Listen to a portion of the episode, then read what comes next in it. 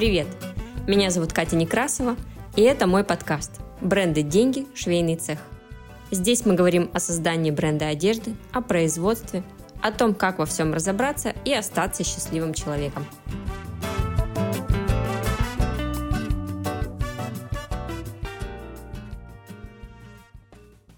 Здравствуйте! Сегодня встреча посвящена теме стилизации съемок. Мы будем разговаривать с Кариной Мальчихиной по поводу стилизации.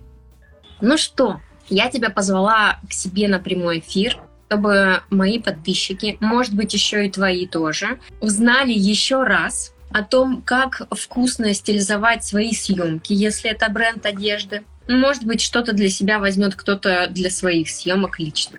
Но мы сегодня будем говорить о брендах, поскольку моя целевая аудитория в основном это бренды одежды. Давай для начала еще раз представлюсь. Всем здравствуйте, меня зовут Карина Мальчихина, я профессиональный стилист, работаю в этой индустрии с 2017 года, чтобы люди вообще поняли, зачем меня слушать, кто я такая, потому что я э, не знаю, как э, говорят другие, я чувствую, что я еще до сих пор э, не всем известна далеко в Тюмени, и вот надо познакомиться. Работаю я 5 лет в интернет-магазине одежды «Энергия» параллельно, также работаю с модельным агентством «Liberty», самым крупным модельным агентством часто работаю с контентом самого бренда «Энергия», но именно внутренним контентом клиентским и контентом выбор стилиста на сайт, расскажу о нем в дальнейшем.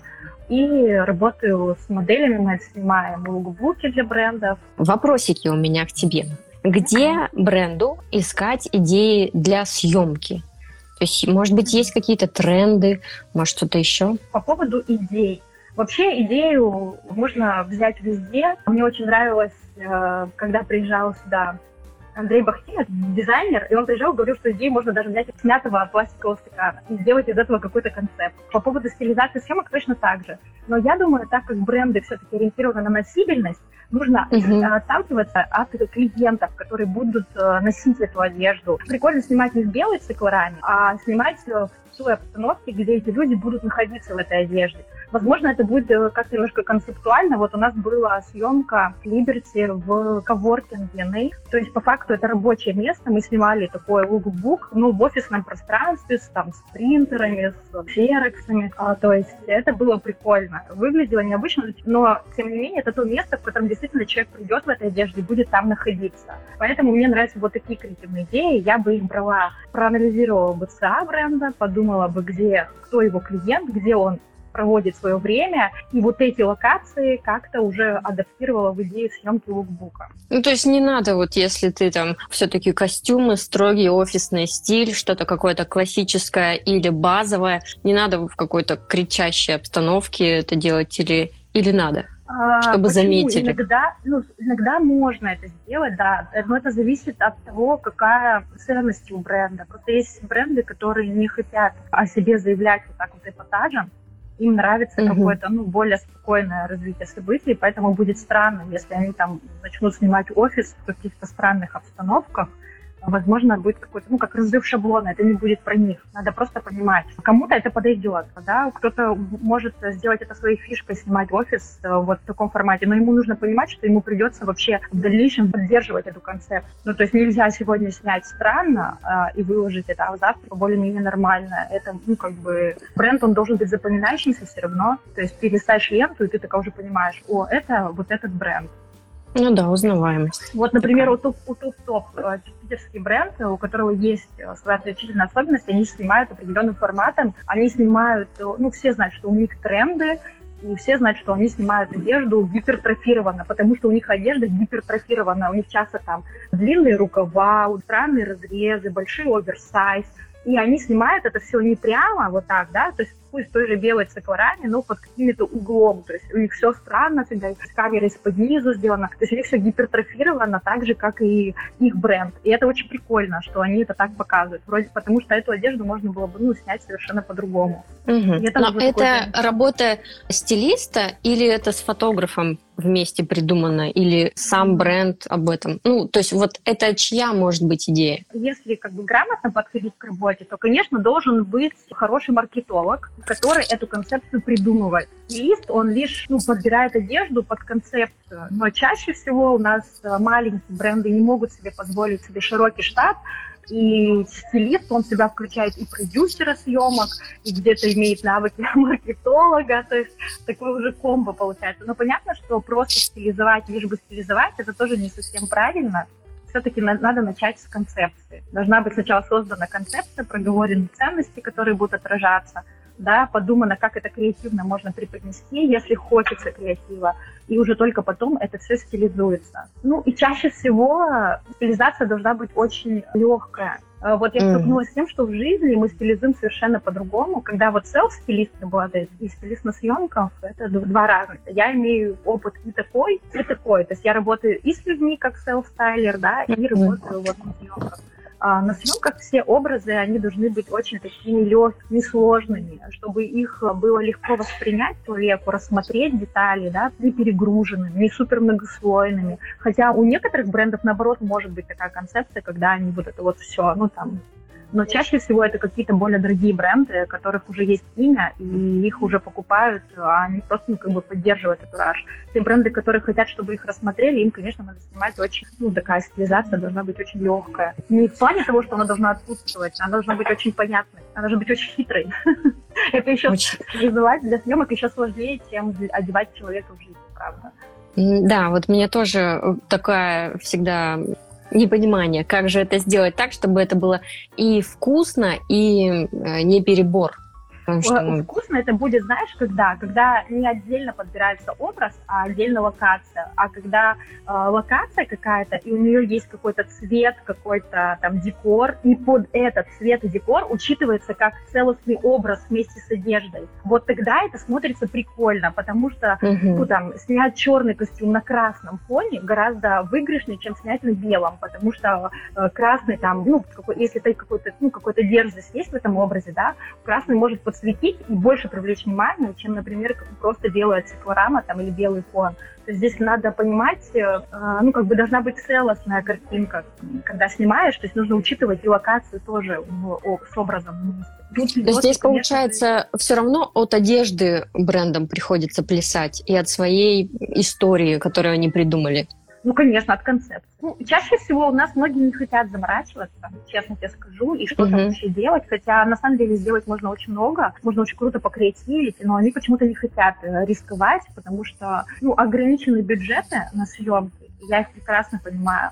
Вот, и им хочется ну, как бы отснять максимально много, а, но при этом затратиться максимально мало. И поэтому они считают, что если ты снимаешь там белой циклораме, то ты там все щелкаешь модель, щелкаешь, она быстро переодевается, и получается там за трехчасовую съемку а, ты можешь отснять там, ну не знаю, там 15, там 14 образов. Как бы для них это, ну, вполне полноценный контент, которого им хватит потом на месяц или для того, чтобы там целую коллекцию отснять, да потому что образ один, а одежды в этом образе много. И получается, когда ну, идет да. съемка образа, снимается не одна одежда, да, снимается там верх, низ, там, ну, если это, например, магазин, где есть полная капсула, а не что-то конкретное. Потому что если это, например, там отдельно обувь или там сумки или какие-то аксессуары, их можно немножко там по-другому отснять, даже без э, участия человека где-то. А что касается одежды, то да, вот хочется брендом сделать вот так, и поэтому им не хочется тратить деньги, на, потому что креативная идея, она потребует больше времени, как бы затрат, соответственно, будет понесено, но отснято меньше. Хотя с моей точки зрения, ну, как бы вот пять лет я работаю, мне кажется, наоборот, иногда лучше отснять поменьше, но отснять это как-то прикольно, то это больше зацепит людей потом со стороны, потому что я даже делала какой-то, знаешь, свод, делала скрины самих брендов в Инстаграме, делала из них коллаж. И поняла, что я вообще не понимаю, где какой бренд. Не вижу разницы.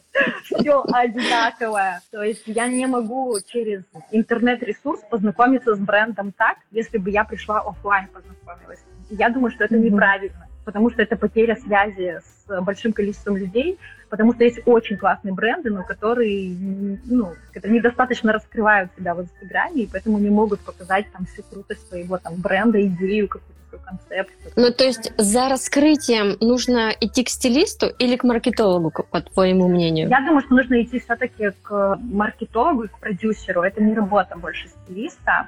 Но угу. в Тюмени у нас чаще всего этим занимаются именно стилисты. Человек-оркестр в виде стилиста. Да, человек-оркестр, да. Я даже уже подумываю о том, чтобы получить профессиональное маркетинговое образование, образование маркетолога, mm-hmm. для того, чтобы уже... Чтобы уже шарить. Да, да. Уже интуитивно идти в этом направлении. Хотя, на самом деле, когда начинаешь общаться с маркетологами, они говорят, что знаний достаточно. Надо просто все расставить, как это по полочкам. Угу. Вот можно ли когда-то воспользоваться услугами стилиста, а в каких-то ну, не обязательно стилиста?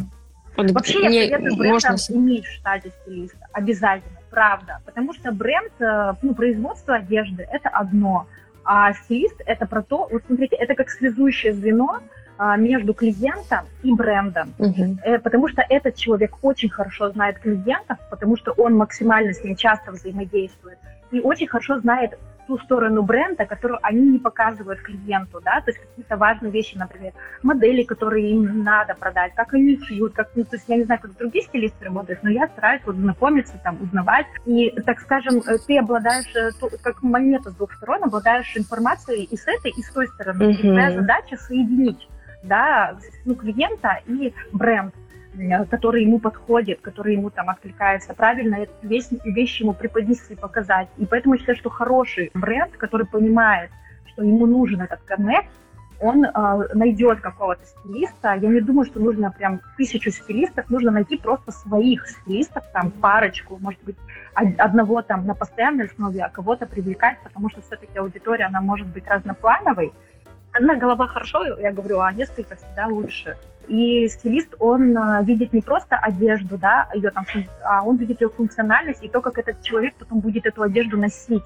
Он знает огромное количество факторов, которые, о которых бренд, возможно, даже и не задумывается. Возможно, да. Есть да. такое, что ко мне приходили бренды, начинающие, молодые, и говорили, вот мы отшили одежду, вы стилист, посмотрите, сможет ли ее носить человек. И я сразу подумала, блин, какие они молодцы, потому что мы сразу там, я спросила, вы стирали ткань? Они такие говорили, а что, надо на это проверять? Я говорю, ну, конечно. Ну, то есть, э, может такое быть, что вещь красивая, но ее человеку ее посоветуем, она сядет на нем, но он придет домой, поэксплуатирует ее, и ну, она себя не оправдает. А это очень важно, да, то есть дать рекомендации по эксплуатации вашей одежды. Об этом часто тоже забывают. Сказать, что там, эксплуатируйте ее правильно, стирайте ее правильно. Или, например, там говорю, что там, например, вы могли бы там в модель с костюмом там добавить где-то пояс. Ну, бренды не задумываются. Где-то там резинка, где-то длина дополнительная, да, то есть где-то, я говорю, сделайте больше подворот. Для тех, кто повыше, они отвернут, отошьют. Uh-huh. А, потому что у меня, ну, как бы довольно-таки длинные ноги, и я сама часто страдаю от того, что у меня все брюки короткие. Вот. Ну, то есть какие-то такие вроде бы мелочи, которые дизайнер, возможно, даже бы не подумал о том, что предусмотреть, стилист может в этом плане помочь. Ну и, конечно же, это развеска в магазине, создание образов, то, как потом в дальнейшем ее носить, потому что, забегая наперед, скажу, что мой лайфхак – это продажа образа. Люди угу. не хотят просто покупать одежду. Они хотят покупать одежду, которую они будут точно знать, как ее и с чем ее потом носить. Потому что их основная проблема в гардеробе – я не знаю, с чем это носить, и поэтому эта вещь висит. Ну, как бы такая одна из самых. И чтобы это сразу решить, и чтобы человек уже изначально был доволен и радовался купленной вещи, и, как бы, естественно, это ваш ну, имидж, ему нужно сразу же показать, как ее. Угу. Это точно. Нужно ли писать задание стилисту, когда ты идешь как бренд на работу с ним? Да, однозначно нужно. Я думаю, что нужно вообще ну, максимально погрузить человека то, что вашу идею, ваш концепт и задание, да, чего конкретно вы хотите. Там, я хочу продать то-то и то-то. Висит классный пиджак, но я не знаю, почему его никто там не покупает. Скорее всего, mm-hmm. люди не понимают, как это носить, и, ну, там, то есть, ты понимаешь, да, то есть, но я думаю, что хороший стилист сам должен спросить это.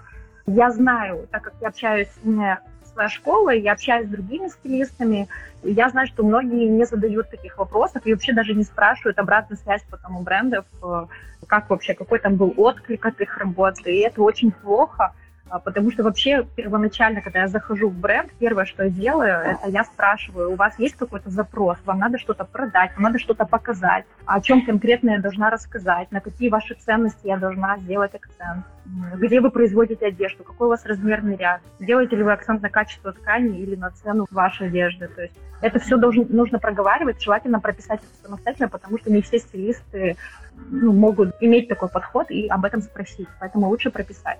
А можно ли полностью делегировать съемку на стилиста? Я бы сама, даже если бы взяла за съемку, я бы все равно работала в коннекте с, ну, с человеком, который владеет этим брендом. Объясню почему. Потому что э, вы можете договориться об одном, а результат может выйти совсем другой.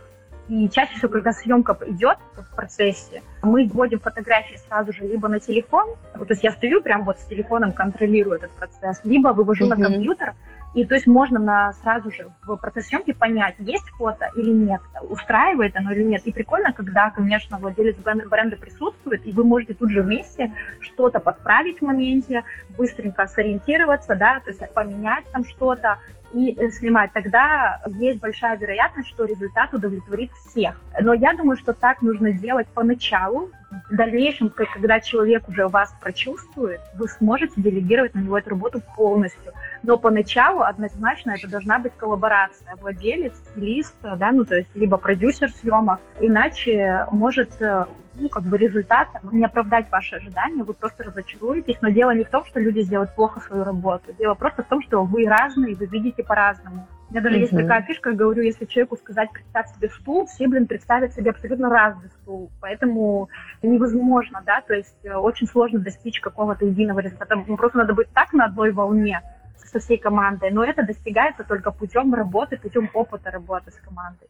Ну, я, вот я тоже... и по себе тоже прекрасно знаю, что нам скажут отшейте пиджак, и это столько вариантов в процессе по-любому это будет совместная работа, да, вы еще этот пиджак доработаете 1500 раз там. Угу. А, возможно, что-то вообще поменяется с начальной концепции, в итоге выйдет совершенно другой пиджак, но это уже будет там с технической точки зрения, там с конструкторской, все как надо сделано, из нужной ткани, доработано. Вот, я считаю, что вообще работа — это командная. Если взять даже, ну, ориентироваться надо все-таки на лучших, если взять дорогие бренды, я думаю, что у них есть не просто так в команде, есть и стилисты, и э, технологи, и дизайнеры. То есть у них дизайнер не выполняет все функции сразу, как у нас любят делать, что я и дизайнер, и стилист, и технолог, и швея, и я все делаю сам. Мне кажется, это уже сразу неправильный подход. Да, э, так далеко не уехать, не уехать вообще. Не уехать, да. Скажи, а у тебя есть какая-нибудь личная статистика, какая одежда продается лучше всего? Может быть, э, какие размеры самые ходовые у твоей целевой аудитории, вот с чем конечно. ты работаешь? Ну, конечно, самые ходовые размеры это 42, 44, 48, 50, 52. Ну, я просто не работаю с плюс сайз, но запросы на плюс сайз есть. Э, ты принципиально не работаешь с плюс сайз? Нет, я не работаю не принципиально, потому что мне просто не во что их одевать, честно скажу. О, я бы очень ребята, хотела... вы слышали? Э, вот если меня слышит бренд... Да, я знаю, что есть очень хорошие бренды в Екатеринбурге. У меня даже была такая мысль повести туда клиентов на какой-то тур, ну, то есть собрать в. Я думаю, что это было бы очень востребовано, но а, чаще всего это нужно выделить человеку целые сутки, представляете, дорога. То есть это проблематично. Люди хотят здесь и сейчас. Если у нас в Тюмени появится хороший, современный плюс сайт, где есть и классные джинсы, джинсы, это один из самых востребованных, что просят. Это костюмы, это рубашки, это какие-то трикотажные костюмы, это пиджаки, да, например, тоже очень востребованы. Слушай, у меня тут вдруг идея возникла. А не хочешь ли ты свой бренд плюс сайз открыть? Там ниша вообще не занята. Слушай, мне одна девочка, моя студентка, говорит, я открою Карина плюс сайт и позову тебя, будем э, вместе, ну, как бы, э, заколабимся и будем вместе создавать. Но она пока еще не решилась. Сама, честно, я пока не готова создавать бренд именно для плюс-сайз, потому что мне придется в это тоже очень сильно погрузиться, потому что сама это я не плюс-сайз. Я тебе честно скажу, по моему опыту, плюс-сайз бренд должен создавать человек плюс-сайз.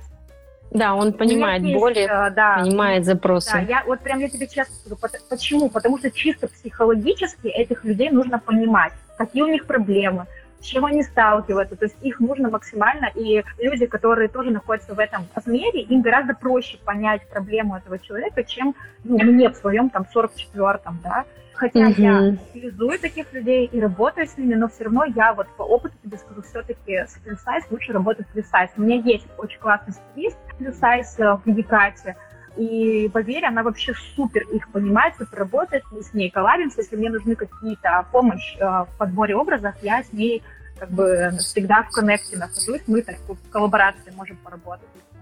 И угу. я считаю, что лучше так, такой бренд должен создать человек, который очень хорошо понимает проблемы вот эти все. Он, у него этот бренд просто, во-первых, будет забирать э, отлично, ему будут доверять. Это вопрос еще доверия. Мне просто не будут доверять, какой бы экспертной там, какой бы опытной я себя не показывала. Это очень важно.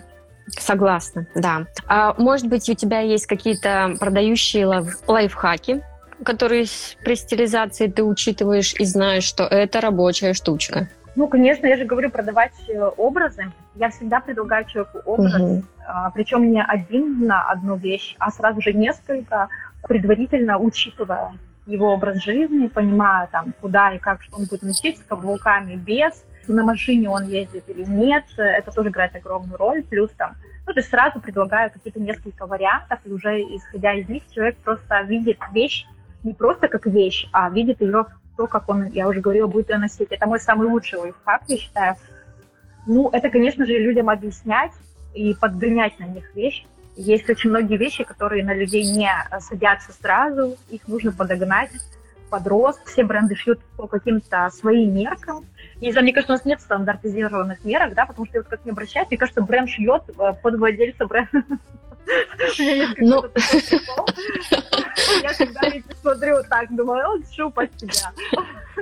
Ну, смотри, на самом деле в этом есть смысл, поскольку бренд только начинающий, и ему легче продавать таким, как он. Вот так, опять же, как и плюс сайз, э, э, если он надевает на себя, ему нравится, ему это продать вот в 10 раз легче, чем то, что он просто имеет. Хотя, может быть, на Wildberries, конечно, не так ну, например. А когда у тебя реально какой-то бренд, ты э, о какой-то истории говоришь, тогда лучше идти через себя, через свою какую-то эстетику и э, вообще все, что te- внутри тебя, выкладывать людям. То есть вот как-то... Я сейчас еще вспомнила еще один лайфхак. Простите, Давай. Что перебила. Я скажу, пока я не забыла.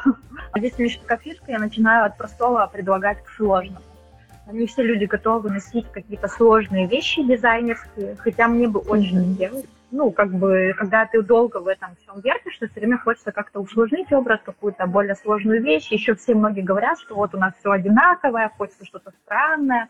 Но есть очень большой минус, не все готовы это носить, хотя они говорят, что готовы. А, Но Поэтому не будут. Я думаю, что в любой да, коллекции должны быть простые вещи и сложные вещи. И я всегда начинаю идти от простого к сложному. Э, это психологический ход. Э, человеку проще э, одеть то, что ему привычно, потом одеть чуть-чуть посложнее, он уже привык к этому, потом еще посложнее, и потом уже совсем, да, какие-то сложные. Это такое, как бы, я иногда смотрю, иногда вижу, что человек не готов вообще до сложного дойти, и он готов просто становиться легким. Возможно, он будет готов к этому сложному через какое-то время.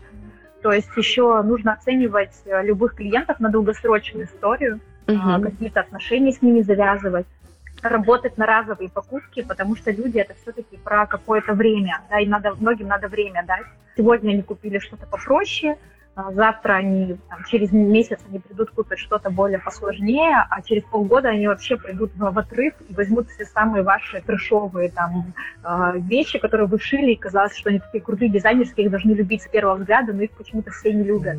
Они, дело не в том, что их не любят, а дело в том, что не все готовы одеть. Поэтому я думаю, что вот а, мой лайфхак еще такой, что и, и если ну, дизайнеры, бренды смотрят, то создавайте в своих коллекциях не все сложное создавайте что-то простое и что-то сложное, и что-то посередине. То есть как-то вот так планируйте свою коллекцию. К сожалению, по моей практике часто бывает, что либо совсем все просто, либо, либо все капец сложно. Какой-то а, такой я... середины, вот прям редко встретишь, это целостные бренды, которые уже не первый год на рынке. И вот ты знаешь, они знают при этом свою целевую аудиторию просто. Вот ты знаешь, мне кажется, вот тут вот, если бы они тоже работали со стилистом, они столкнулись бы с тем, что они могли бы сделать хорошие доп. продажи к своей сложной одежде, продавая что-то простое, понимая стилиста, с чем эту сложную вещь обычно эти люди носят, с чем стилист предлагает ее носить. То есть это могут быть вещи не самые акцентные в линейке э, бренда, но эти вещи позволят а, людям а, носить вот эти сложные вещи, и им не нужно идти куда-то искать эти простые вещи в другое место, а они купят их здесь и сейчас, покупая эту сложную. То есть тем самым бренд mm-hmm. дает дополнительный ресурс для развития, и э, клиенту он будет захочет еще больше возвращаться, потому что он будет чувствовать, что ему, ну, как бы здесь проще. И всегда люди ищут там, где проще.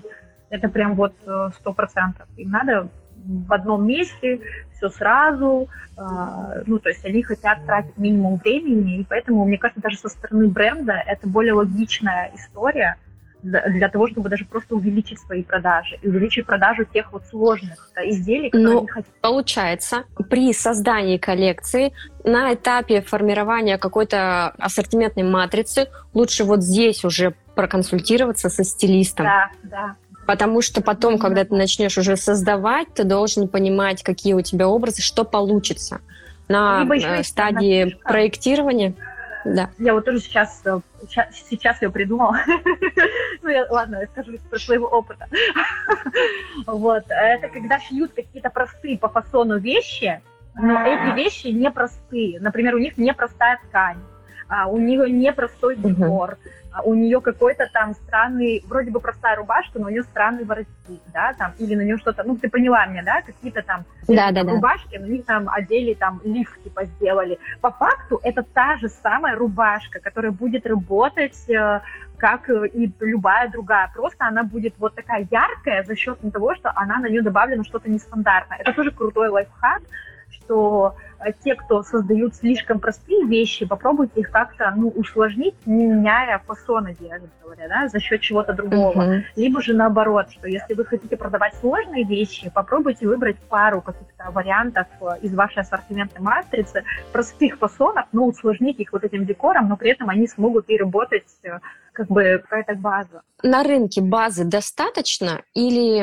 ну, как бы еще есть какая-то незакрытая вещь, чего не хватает? Да, на самом деле на рынке одежды много.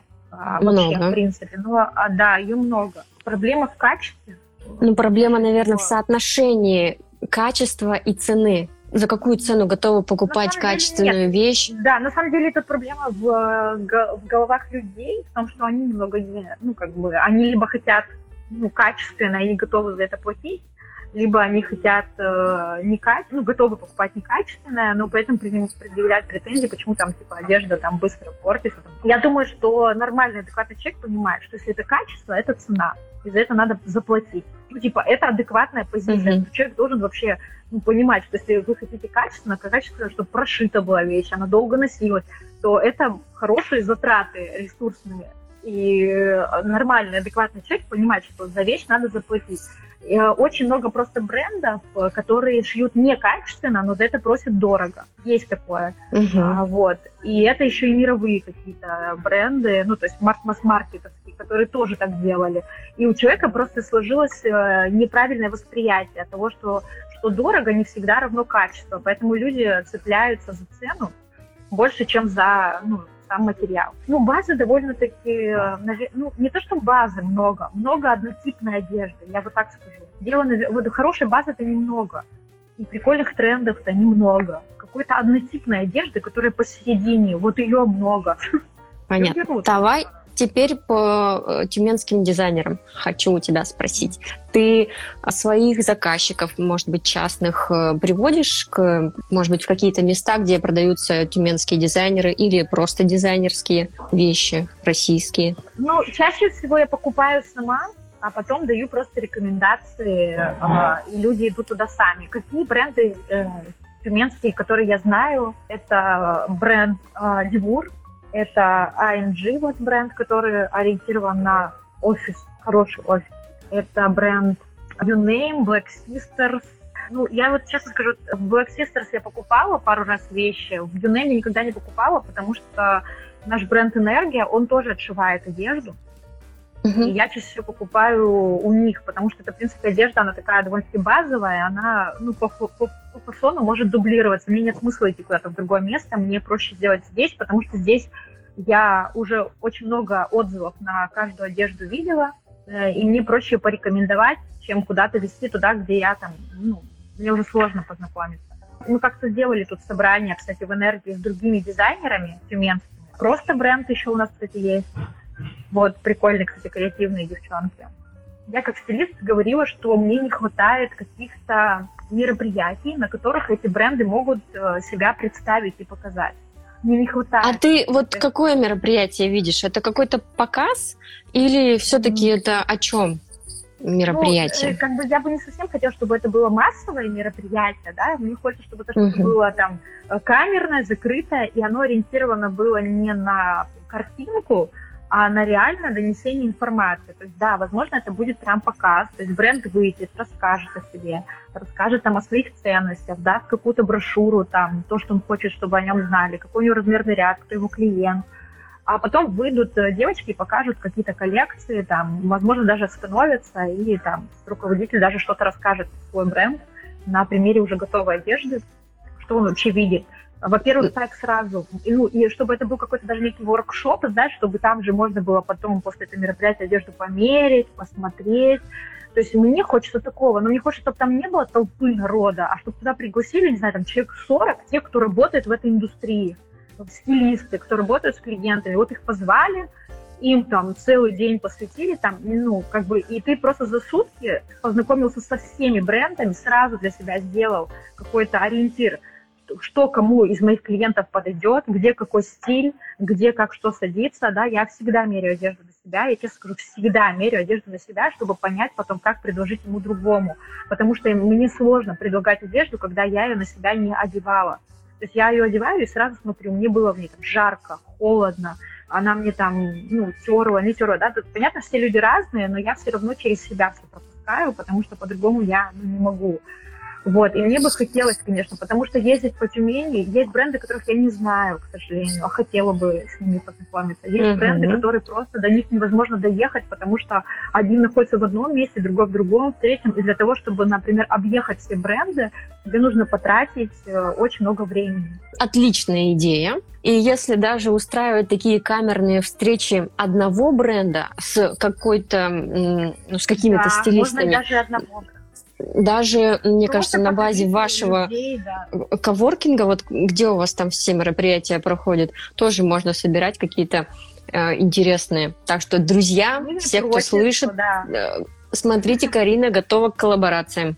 Да. И будет интересно, и у вас будет э, освещение, целевая аудитория. И смотрите, самое важное, что сказала Карина, она сказала о том, что нужно, чтобы ваша одежда подходила ей. Вам нужно понравиться ей. Нет, на самом деле, так как у меня школа, и у меня очень много стилистов, и знаешь, я вот вообще никогда не боялась конкуренции в Тюмени, сколько работаю. Считаю, что это вообще полный бред. Конкуренции не существует как таковой. Ну, типа, есть конкуренция, это внутренняя. Либо какая-то адекватная конкуренция, когда вы стремитесь все там быть лучше. Да, это нормально. Ну, когда, ну, без борьбы, короче. Мне не нравится формат агрессии, борьбы.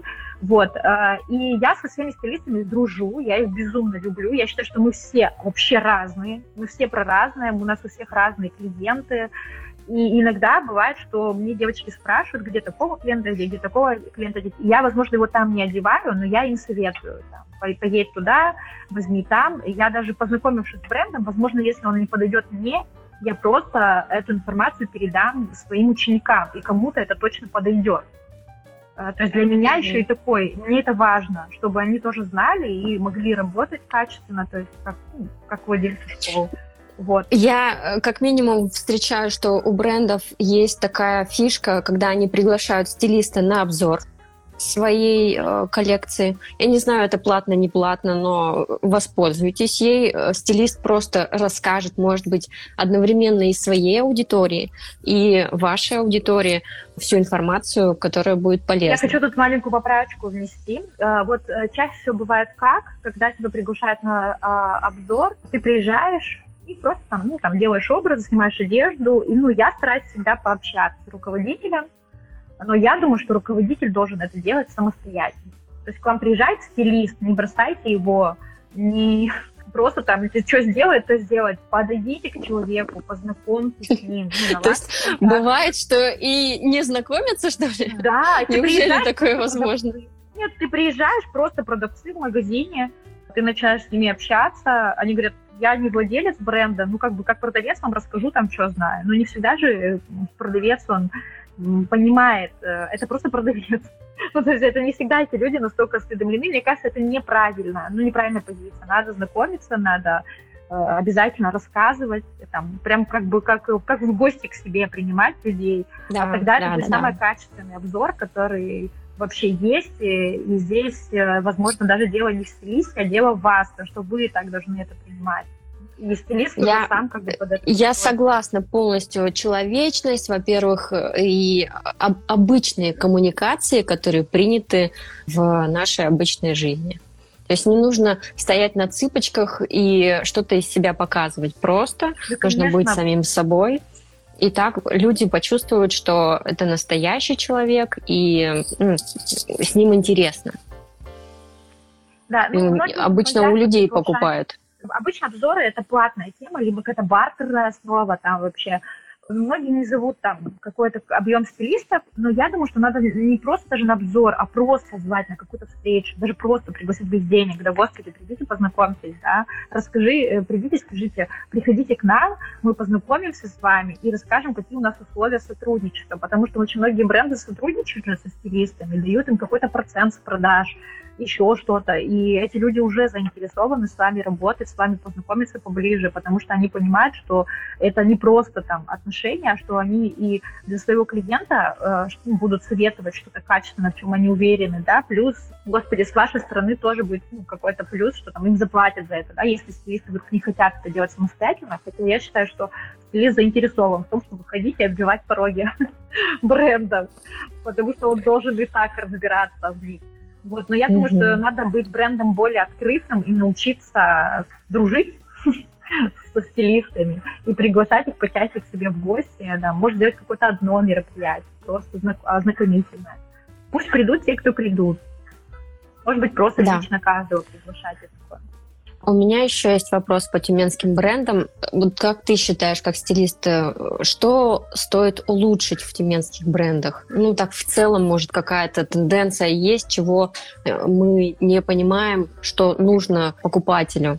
не хватает какой-то искренности, что ли. Ну, не знаю, не, не просто дублировать чей-то путь, а реально постараться найти свой собственный.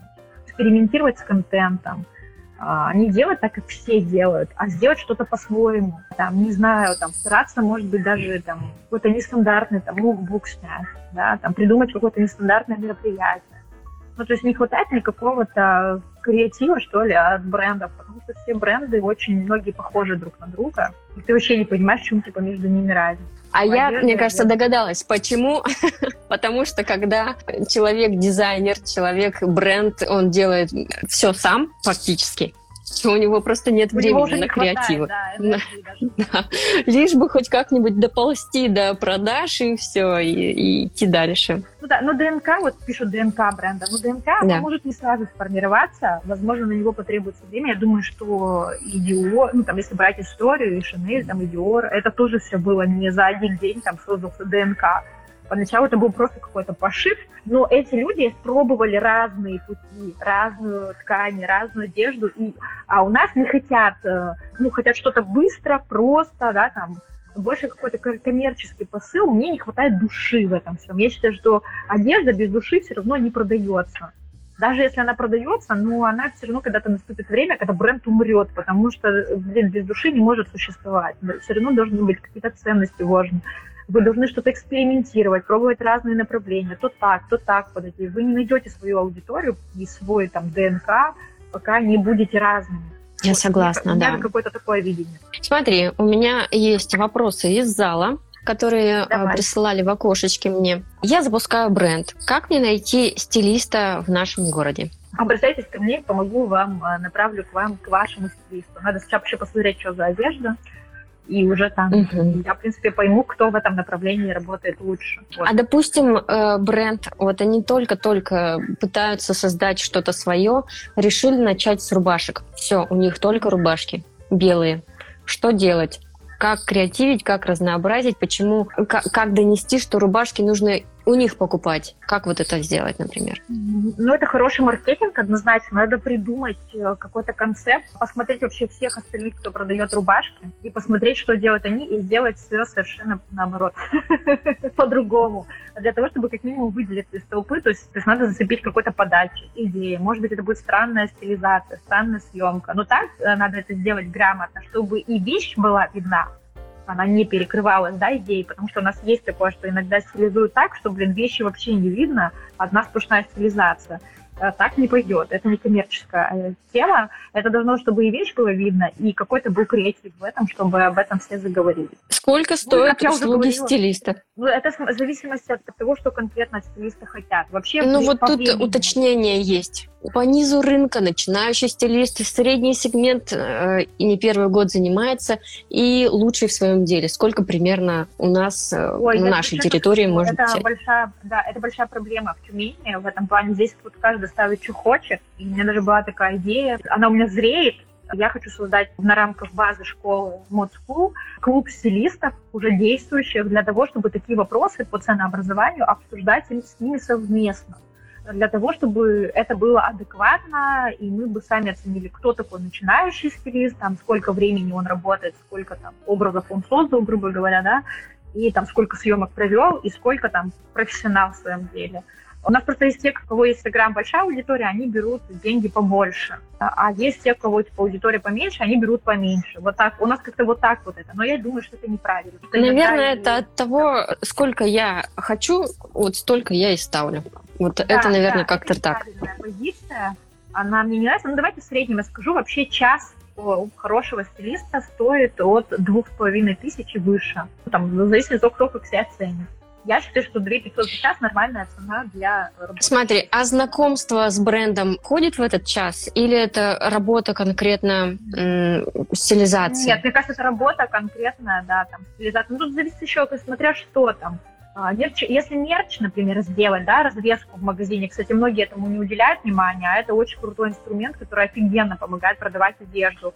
Я, как человек, который делает развеску каждую неделю и стилизует манекены, знаю, как у нас постоянно приходят с улицы и просят одежду, ну, раздеть манекен. У меня постоянно манекены полуголые тут стоят. Хочу сказать, что ну, это зависит тоже от размеров сколько одежды. То есть можно взять за маленький бренд там 3-4 тысячи за развеску, а можно за большой бренд, но если очень много одежды перевешивать придется постоянно, то взять и побольше. То есть все зависит, конечно, от объемов. Но я думаю, что можно договориться всегда, найти, то есть сказать, что у меня вот нету там больше я могу там столько-то денег выделить на это. Хотя бы начните работать в этом направлении. Это вам даст результаты, вы увеличите свои продажи, потом договоритесь с этим человеком на сумму побольше. Я думаю, нормальный, адекватный стилист тоже будет это понимать. Да, вот. я уверена, что тут все вопросы коммуникации. Написано, порекомендуй локации или студии для фотосессии именно для фэшн-съемок в Тюмени. Нас была прикольная съемка летом на теннисном корте. Снимали спортивные э, образы, э, ну, там всякие с ракетками, типа там с мячами, там было прикольно. Тоже, типа, как бы вроде бы спорт, понятно, что в этой одежде никто в спорт играть не будет, но мы ее прикольно обыгрывали, фоткали так. Если говорить про текущее время, кажется, может быть абсолютно любой, начиная там, не знаю, договориться с музеем, пойти на детскую площадку, делать съемку тоже, кстати, очень круто выглядит, если одежда какая-то там стрит, ну, какой-то стритвир, да, то есть уличная mm-hmm. одежда, прикольно снятая в детских локациях, вообще выглядит круто. Мы снимали вот в коворкинге, я все время стараюсь что-то найти, но я ищу какие-то места, которые не предназначены под фотосъемку. Мы просто берем искусственный свет и идем туда, лишь бы договориться, чтобы нас пустили. Я думаю, что можно и в спортзале снимать, mm-hmm. где инвентарь металлический. Это тоже вполне прикольно будет выглядеть. Причем даже одежда может быть вообще не такого отношения к спорту не имеет. На ним там, может быть, просто полоски будут, э, ну, там, лампасы или еще что-то, типа, чуть-чуть имеющее соотношение, или просто по цвету будет подходить. А, давай я расскажу, как я черпаю идеи. Я думаю, что любую локацию можно найти. Во-первых, я смотрю на какие-то более, ну, как бы, известные бренды, они тоже делают не только съемки, которые в Walk Runway, типа редактируются, у них еще есть кампейны, лукбуки, они, они выставляют их на своих сайтах. И чаще всего туда стилисты не доходят, не смотрят их, вот, а их нужно смотреть. Mm-hmm. Там есть очень много крутых идей, там, которые можно у них взять. За основу. Просто за основу можно взять даже и картину какую-нибудь, как там в картине какой-то, какая-то есть концепция, которая с вами соприкасается, и снять в этом плане.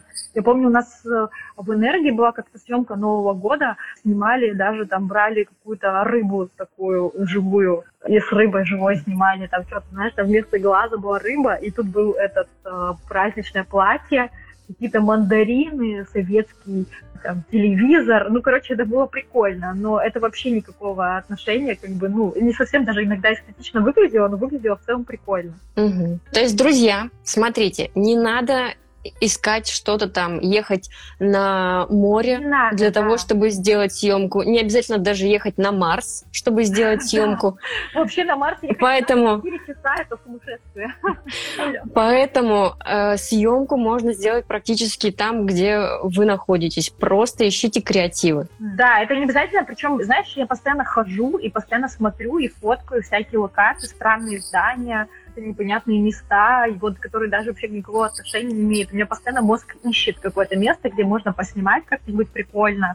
Причем, я думаю, даже я вот бы и в магазине, в каком-то супермаркете бы поснимала бы, честно. Мне кажется, почему нет, там, в тележке, там, в каком-нибудь прям наряде, или там, как будто бы ты вроде такой, типа, стилизованный, да, но ты такой с авоськой, там, и с продуктами. Это будет выглядеть, типа, прикольно. Я думаю, снимать можно вообще много где. Все, вы поняли, ребята, не езжайте далеко. Есть места и у нас. Далеко, я думаю, далеко едут те, у кого уже хорошие сформированные бюджеты, и они могут куда-то поехать. Но если вы не можете, это не значит, что вы ограничены одной белой циклораной. Это бред. Да. То есть нет, просто чаще всего бывает такое, что, ну, если я не могу там себе позволить съемку на берегу моря, ну и вообще не буду ничего себе делать. Все. Я, слушай, я тут даже где-то находила локацию, короче, на дома Воронина смотрели, вообще просто в каких-то кустах там искали речку, берег, какой-то там, я серьезно говорю, где, мне кажется, только не была, в Тюмени, каких мест я только не, не видела, где можно было снимать. Амбассадоры брендов. На ваш взгляд, это рабочая схема и для кого да, она рабочая. подходит? Сто процентов рабочая, но амбассадор должен быть не один, ну, то есть, как бы, вот ошибка бренда в чем, кстати, вот э, они приглашают человека на обзор, и все. Uh-huh. По статистике, я вам честно скажу, с первого раза, даже если у человека супер офигенная аудитория, срабатывает это крайне редко. Бывает всякое. День не очень, настроение не очень, аудитория что-то там, не знаю, там космос не так сложился. Минимум пять раз должен приехать к вам человек, чтобы вы поняли, работает на вас его аудитория или нет. Поэтому mm-hmm. я бы вообще, в принципе, с кем бренд работает, сразу бы договаривалась бы раз на пять и смотрела бы, как вообще, ну, типа, после этих пяти будете вы с ним продолжать отношения или нет, и тогда бы искать другого человека. Но вообще лучше не иметь, конечно, одного амбассадора, этого недостаточно. Амбассадоров должно быть, ну, четыре, где-то, конечно, пять человек. То есть должны быть разноплановые люди. Я вам объясняю, почему. Потому что сегодня сработает одного, завтра у третьего. И таким образом вы создаете себе некий оборот. Ну, типа, реально ну, это однозначно работа. У меня сейчас футуристичный вопрос. Ты знаешь, что я работаю с аватарами, что я иду в 3D, и э, есть тенденция, что появляются амбассадоры нереальные. То есть это какая-то, какой-то аватар, обученный ага, да, да, да. Да, эмоциональным интеллектом. Как ты считаешь, ну, есть ли вообще в теории даже такая возможность, что какой-то бренд может запустить своего амбассадора вот такого? Это может зацепить сейчас аудиторию? Или это еще очень рано? Или это слишком такая работа на перспективу в будущее? О, слушай, это очень хороший вопрос. Я просто не думала об этом. А, я знаю, что да, в Америке есть прям даже целые страницы, какая-то нейросеть или что там. Ну, короче, это нереальный человек, а там аватар просто созданный, он как будто бы прям у него ведется страница, и он, да, занимается рекламой. Но мне кажется, это, это же все равно типа как бы обман, за этим все равно стоит человек, все-таки люди, они больше про искренность. Это, короче, какой-то такой хайп, который проживет какой-то небольшой период времени. Ну, по мне так. Это, знаешь, как вспышка. Типа, это модно, это тренд, это все щух, все там, вот он все. Но, типа, со временем, мне кажется, это угаснет, потому что человек все-таки доверяет только человеку. Искусственный интеллект сейчас становится настолько развитым все больше и больше, что он будет подстраиваться под интересы целевой аудитории, угу. и им будет нравиться. Потихонечку он будет совершенствоваться. Как Алиса, которая вроде как, ну, и прикол, и прикол, но ей прям хотят пользоваться этим приколом? Ну, слушай, не знаю, не могу ничего сказать. Я сама просто такой человек, что я, ну, мне нужно живое общение. Не очень, я, я машине не сложно доверять, как бы хорошо бы она мне не подбирала. Мы даже, когда обсуждали вот в энергии, мы создавали такой сервис онлайн подбора образов, где там тебе присылают образы. Даже это у нас делают живые люди а не автоматизированная машина, хотя у нас очень крутая команда в строительном дворе, энергия принадлежит компании «Строительный двор», у нас очень крутая IT-команда, которая может сделать свои ну, как бы, приложения, сама разработать, но мы этого не mm-hmm. делаем, потому что все-таки, как показывает практика, живой человек, пока его ну, тяжело заменить, не знаю, мне кажется, жизнь у людей такая гибкая, она настолько быстро все меняется, что я не знаю, ну, может быть, в будущем это за этим и будет будущее. Ну, как это нашим брендам применить, я не совсем понимаю. Ну, понятно, да? что это у нас пока еще даже я, например, не могу предложить такую услугу по созданию аватаров, потому что я еще не умею. Вот когда, если я научусь, обязательно такой продукт появится, и, может быть, кто-то создаст.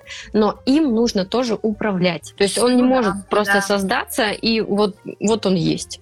Ну, это пустая факту, трата по времени. По факту это будет э, человек, за ним все равно будет стоять человек, грубо говоря. Если на какую-то аудиторию это и повлияет, скорее да. всего, знаешь, даже на молодежную аудиторию. Да-да-да, да. То есть те, кого сейчас доращивают до покупательской способности, когда они там в 25 начнут тратить уже хорошие деньги на себя, чтобы они уже привыкли да, это к этому бренду, но и в чем еще фишка? Почему говорят хорошо амбассадора электронного? Ну, мол, он не курит, не пьет, какие-то выходки не будет делать, что повредит репутации.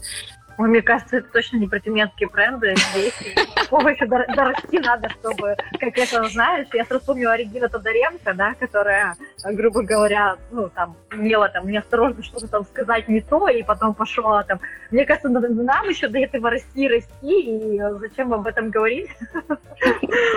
У нас, даже если курят и пьют, это никакого отношения не имеет к тому, что они рекомендуют к одежде. Мне кажется, у нас ну, другая аудитория, мы по-другому по-другому воспринимаем. Так как у меня есть опыт работы, я работаю с Москвой, с Пермью, с Екатеринбургом, с другими городами, я хочу честно сказать, что в каждом в этом городе абсолютно разные люди, у них абсолютно разный менталитет, абсолютно разная аудитория, они абсолютно разные вещи покупают и разные бренды любят, вообще просто вот максимально разно. А, поэтому, мне кажется, наша тюменская аудитория до этого точно пока еще в ближайшие 5-10 лет не дорастет. Как минимум стараться соответствовать их да. запросу. А если вдруг они скажут, все, нам пора, чтобы мы были готовы технически поддержать их в этом желании. Да, хороший посыл, да. Мне вот это нравится. У меня вопросы закончились. Мне было очень интересно поговорить. Я, кстати, столько много нового интересного узнала о стилизации съемок. И люди, умоляю, смотрите, человек вам говорит, что готов к коллаборации. Не стесняйтесь писать тем, кто вам нравится, чтобы с ними сотрудничать. Может быть, они ждут, что вы им напишете, и Я это думаю, будет классная история. Вот. Завершаем. Я была рада тебя видеть. Да, можно я тоже скажу. Всем большое спасибо. Спасибо тебе, Катя, большое, что ты меня позвала. Мне самой было безумно интересно э, такой прямой эфир провести, вообще experience для меня. Вот, и вообще мне кажется, что сейчас очень мало разговаривают на все вот эти темы, э, либо это обсуждается где-то между собой, но на в общественный формат это не выносит. Но мне нравится, что последний год, по крайней мере, я с этим сталкиваюсь, очень многие люди стали э, говорить много вслух, стали пытаться подружиться, узнать мнение других. Это вообще очень крутая тема. Я, в свою очередь, точно открыта к любым идеям, предложениям и думаю, что и всех своих студентов встраиваем именно на это, на то, что нужно максимально там, со всеми дружить и делать свою работу думать, когда ты ее делаешь, а не просто делать. Вот, поэтому не бойтесь, говорите стилистам, что вы от них хотите, а, не бойтесь их привлекать, привлеките их первый раз, если вы где-то там экономите бюджет на каких-то лояльных условиях, но потом в дальнейшем уже договоритесь с ними на какое-то постоянное сотрудничество. Я думаю, стилист сам заинтересован с вами хотя бы начать работать. не бойтесь ему предложить. Ну и мне кажется, вместе мы эту индустрию очень круто качнем, потому что это только как бы какая-то командная работа, а мне это очень сильно хочется тоже поднять уровень, чтобы у нас э, все было э, не хуже, чем в Екатеринбурге хотя бы. Хотя бы, да. Чего уж говорить о Милане, давайте хотя бы Екатеринбург ну, догоним. Ну, слушайте, в Екатеринбурге очень даже... Очень, очень. Да, это прям... Я даже не знаю, лучше давайте сначала Пермь догоним или да, Нижний ну, Новгород. Да, потому да. что Екатеринбург это прям уровень. На сегодняшний день это Мне крутые. Кажется, они находятся э, так рядом с нами. Мы да, я тоже парадокс мы прям. Мы пользоваться. Ну, то есть, как бы мы должны смотреть на них и стараться так же сделать, а не там думать, что нам до них еще далеко. Короче, я бы ориентировалась все-таки на них. Да, на лучших. Спасибо огромное. Я сохраняю эфир. Ну все, Катя. Пока-пока. Давай. Пока.